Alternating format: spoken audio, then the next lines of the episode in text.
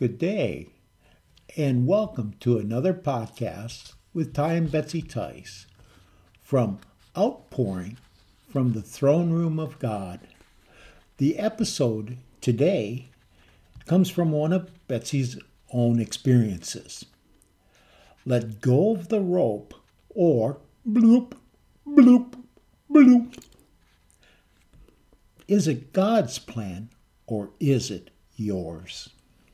The easy way or the hard way? I noticed the other day as we were doing a podcast that it was enjoyable. The anointing was flowing and it was going smoothly. I felt as if I heard God say in general about doing life. We can do this the easy way or the hard way. Here are two examples from the Bible. The scripture says of Jacob in Genesis 29 20. So Jacob served seven years for Rachel, and they seemed like only a few days to him because of the love he had for her. Jonah arrived at God's plan the hard way. The story starts out in Jonah 1 1 through 3. Now the word of the Lord came to Jonah the son of Amittai, saying, Arise, go to Nineveh, that great city, and cry out against it, for their wickedness has come up before me. But Jonah arose to flee to Tarshish from the presence of the Lord. He went down to Joppa and found a ship going to Tarshish. So he paid the fare and went down into it to go with them to Tarshish from the presence of the Lord.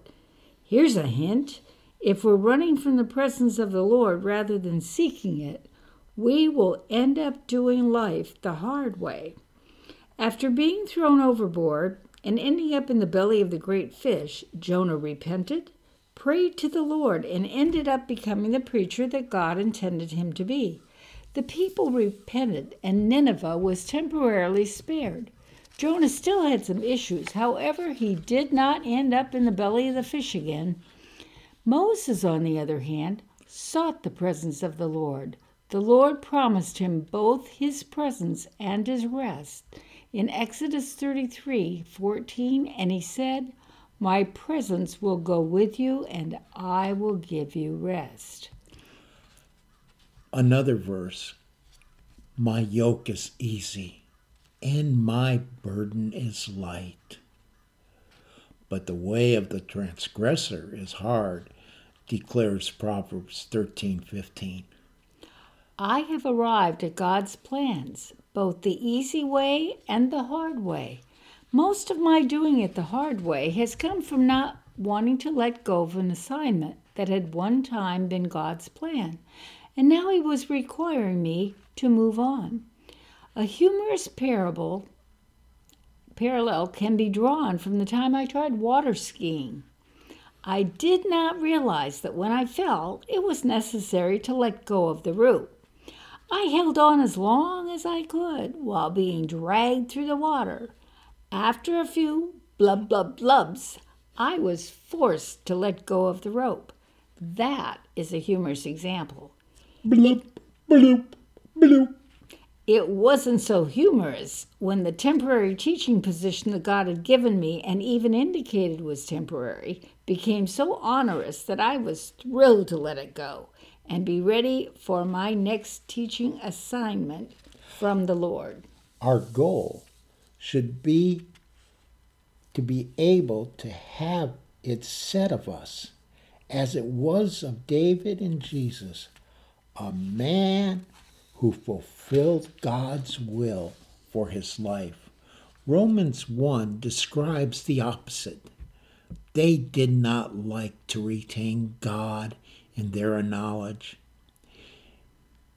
In a take on the words of the famous song, They Did It Their Way, the original fall in the garden came from the same temptation to be gods, or what we've heard in modern day situ- uh, scenarios is to be God in your own universe. Sadly, that's where most people are today. How will we know if we are in God's plan for our lives?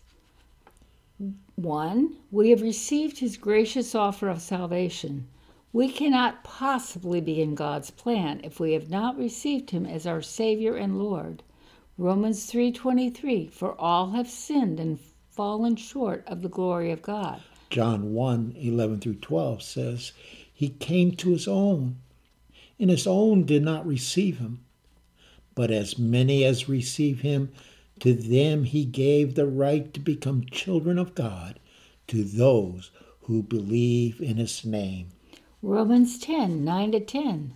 That if you confess with your mouth the Lord Jesus and believe in your heart that God has raised him from the dead, you will be saved. For with the heart one believes unto righteousness, and with the mouth confession is made unto salvation. This is the invitation in the salvation prayer that we must all seek. We have sought God's face and His will, and He has opened the door. Sometimes He just takes us from our current place and places us where He wants us to be. David was minding his own business, tending the sheep, and probably singing and playing his harp and doing songs unto the Lord. He was plucked from the sheepfold, anointed to be king, and placed on a throne. He didn't seek the promotion, he sought God. He has been described as a man after God's own heart. I was minding my own business, or rather God's at the time, when I was plucked from teaching in a Christian school, placed in a special education position in a public school, along with a program that had been set up by a neighboring county to obtain the necessary credentials for the job, as I only had a regular ed credential at the time. How do we know if we are fulfilling God's plan for our lives? His plan, it turns out, is a person, not a position. How do we know we are in the right place at the right time? One, we enjoy doing it, and it does not seem like an onerous task, like doing the house work. Two, we excel at doing it and are able to utilize our talents to the fullest. Three, we feel at peace and are not restless. Four, our efforts are anointed and we can sense His presence. Just don't make the mistake of holding on to the rope of the position when He wants you to let go or bloop, bloop, bloop. Hold on to the hem of His garment instead. We must get close enough to Him that the natural outcome of our hearts and lives will be to fulfill His will for our lives. We cannot do it on our own. At our wedding, Pastor Ty, just Ty at the time, and I sang, Savior like a shepherd lead us, and He has, and He will. He will do it for you too, if only you ask. And 53 years later, He is still the Savior leading us, and He is our shepherd. The verse to ponder is a simple one we all know Psalm 23 1. The Lord is my shepherd. I shall not want. Lord, please let me live so close to you that it can be said of me, as it was of David and Jesus, that I was one who fulfilled all your plan for my life. And listen now, my brother and sister, as 53 years later, probably with a little bit coarser and more fluctuating voices, we sing that same song that we sang 53 years ago. Here are the words God bless you. My wife just informed me that it wasn't 53 years, it was 50 years ago, plus a few extra months. I'm a guy. What can I say? Sometimes my numbers aren't correct as they should be. So here's the song.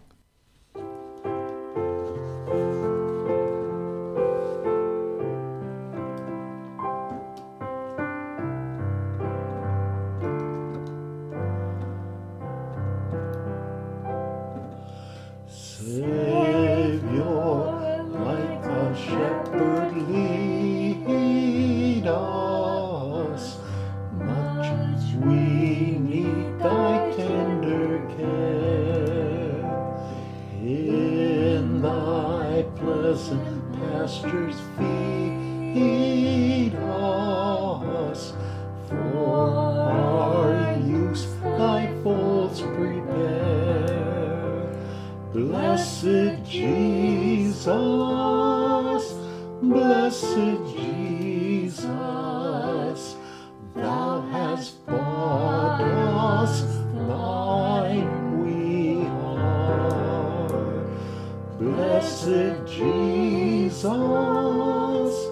blessed Jesus,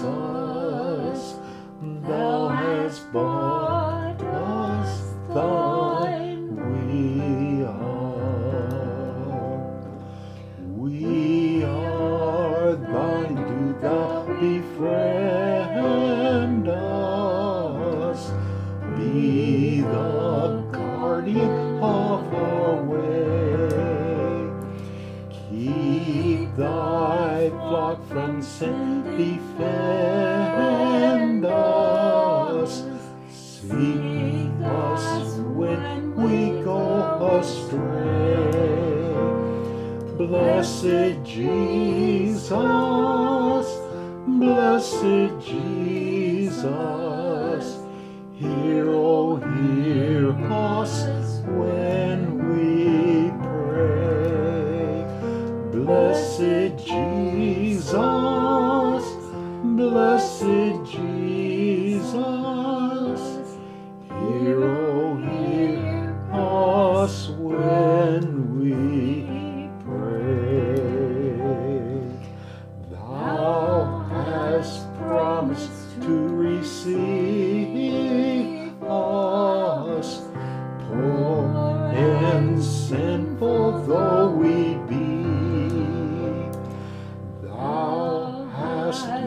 mercy to relieve us, grace to cleanse and power to free.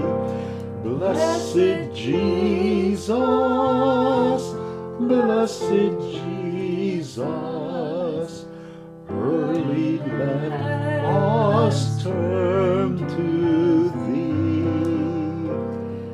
Blessed Jesus, blessed Jesus, early let us turn to thee.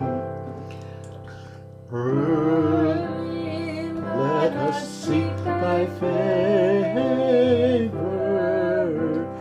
Early let us do thy will. Blessed Lord and only Savior, with thy love our bosoms fill. Blessed Jesus,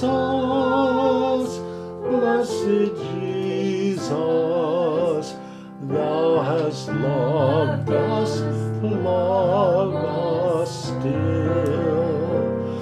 Blessed Jesus, blessed Jesus,